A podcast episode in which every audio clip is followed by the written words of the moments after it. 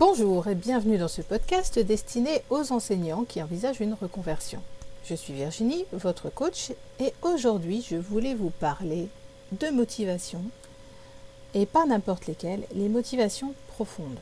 Celles qui nous permettent de trouver du sens à ce qu'on fait, qui nous permettent de retrouver de l'énergie quand on en manque, et de continuer à faire ce qu'on a besoin de faire et ce qu'on aime faire. Donc j'ai préparé en fait ce, sujet pour faire une conférence sur LinkedIn. Et du coup, je me suis dit, euh, comme les participants ont bien apprécié, ce serait dommage de ne pas en faire profiter aussi les personnes qui écoutent le podcast. Donc je vous le refais un peu différemment parce que, ben voilà, euh, c'est pas forcément le même public. Mais en tout cas, euh, l'idée c'est que, évidemment, la motivation, elle est super importante pour démarrer un nouveau projet, pour démarrer, par exemple dans une nouvelle classe, dans une nouvelle école, avec un nouveau niveau, euh, démarrer euh, tout simplement votre métier si c'est votre, votre première année d'enseignement ou si vous avez changé de spécialité. Euh, mais après, pour continuer, on a besoin plutôt d'habitude ou de discipline. Et moi, ce que je vous propose, c'est de plutôt considérer qu'on a besoin de se remotiver régulièrement. Se remotiver à aimer faire ce que l'on aime. Donc les difficultés, pourquoi c'est difficile comme ça de, se motiver? Parce qu'il y a différents niveaux de motivation. Donc on l'avait déjà évoqué lors d'un précédent podcast, il y a les motivations intrinsèques, qu'on appelle aussi les motivations primaires ou profondes, celles qui ressourcent, qui sont naturelles, c'est-à-dire que l'on a toujours eu, euh, pour lesquelles on a du plaisir à faire l'activité en elle-même. Et il y a les motivations extrinsèques, ou secondaires, on appelle aussi motivation apprise, celles qui sont en fait qui vous font faire des actions qui sont socialement valorisées, ou en tout cas euh, pour lesquelles vous faites des choses où la satisfaction elle arrive dans l'atteinte d'un résultat, pas dans l'activité elle-même. Donc ça c'est deux choses différentes. Donc des fois on se, on se trompe de motivation. Et du coup on ne comprend pas pourquoi ça ne fonctionne pas. Ben, c'est distinguer la différence entre motivation primaire et secondaire. En fait, c'est important pour ça. Ensuite, pourquoi ce n'est pas si simple? Parce qu'en fait, il faut, les, connaître, il faut bien les connaître, ces motivations profondes, bien connaître ses valeurs, bien connaître aussi ses allergies ou ses antivaleurs. Euh, je, donnais l'exemple, euh, je donnerai plus tard, mais c'est pas forcément si simple et puis connaître aussi sa capacité d'adaptation. Et éventuellement la développer. Hein. Et puis aussi, euh, les motivations ne sont pas les mêmes selon les personnes. C'est aussi ça qui fait que c'est difficile.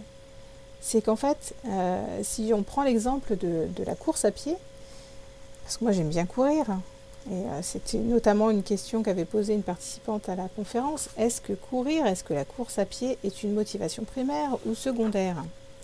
Eh bien, en fait, ça dépend des personnes. Et c'est là que si on ne sait pas, euh, si, on ne, comprend pas en fait que la motivation des personnes n'est pas la même, on peut faire des, bourdes, et notamment avec les collègues. Donc une fois, je vous raconte une anecdote, euh, lors d'une course, c'était un semi-marathon en Corse, donc euh, dans le sud de la Corse, donc paysage superbe, et moi c'est ce qui me plaît en fait. J'adore courir, mais mais je pourrais pas courir sur un tapis de course, par exemple. Moi, j'admire ceux qui sont capables de faire ça. Moi, c'est impossible. Moi, j'ai besoin de voir des grands espaces, j'ai besoin de voir des paysages, ou d'être avec euh, des gens que j'aime bien pour discuter. Enfin, voilà. C'est... J'aime bien courir, mais sur un tapis de course, ça ne me fait pas du tout rêver. Et donc, euh, lors d'un semi-marathon en Corse, je rencontre une connaissance à l'arrivée et elle me dit Wow, elle était dure cette course. Et moi, je lui dis Ouais, mais c'est tellement beau les paysages, c'est tellement magique que c'est pas, c'est pas un souci. Et là, elle me regarde et elle me dit J'ai pas eu le temps de regarder le paysage. Il faut que je vous précise que cette personne, en fait, elle était arrivée première féminine. Donc en gros, elle avait couru deux fois plus vite que moi. Donc évidemment, euh, on n'est pas sur, sur le même plaisir. Là, pour le coup, elle, c'est une motivation secondaire, c'est-à-dire qu'elle trouve du plaisir dans le fait d'arriver première, dans le fait de se dépasser. Là où moi, je trouve du plaisir dans le fait de d'admirer le paysage et effectivement de me dépasser, mais dans le plaisir. Donc c'est un peu ça l'idée euh, des motivations primaires et, motivations secondaires. Est-ce qu'on prend plaisir à faire la chose en elle-même ou est-ce que le, le résultat le, est la récompense? Donc les pistes, donc je disais les pistes pour se connaître. La première, bien connaître ses motivations profondes. Donc voilà, ces motivations profondes, vous allez les, les trouver en fait en vous observant, en observant les activités dans lesquelles vous ne voyez pas le temps passer, les activités qui vous donnent le sourire, qui vous donnent la forme et pour lesquelles vous n'avez pas besoin de résultats pour apprécier. Parce que ces activités, elles génèrent de l'enthousiasme et de la persévérance. Et en observant justement toutes les activités qui vous donnent euh, ces, caractéristiques, vous allez finir par trouver des choses en commun. Et ça, ce sera vos motivations profondes. Moi, par exemple, effectivement, en observant mes différentes motivations primaires, je me suis rendu compte qu'il y avait euh, une motivation de liberté, une envie de liberté qui était immense. Quand je vous dis le fait de courir dehors dans des grands espaces, etc., alors que je ne conçois pas de courir sur un tapis, c'est parce que euh, sur un tapis, ben, la valeur liberté, euh, c'est pas la même. Hein. Donc euh, voilà, c'est en trouvant, en fait, en observant ces fonctionnements qu'on trouve ces motivations profondes. Les motivations secondaires, donc, elles satisfont un besoin de reconnaissance par le résultat qu'elles procurent. Donc elles sont importantes aussi. Hein.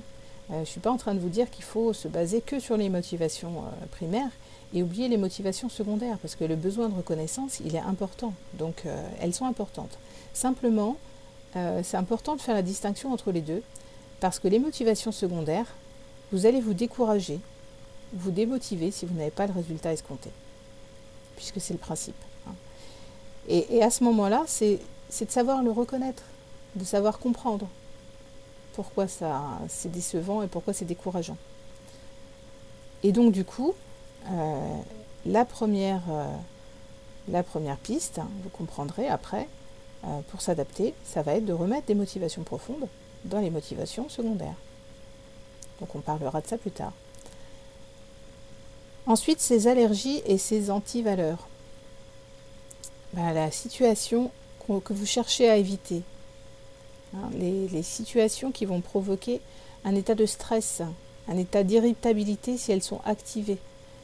Donc ça, c'est aussi s'observer, encore une fois, hein, comme pour les motivations profondes ou, secondaires, euh, observer les situations que vous cherchez à éviter, les situations qui vous stressent, qui vous énervent, et, euh, trouver ce qu'il y a de commun.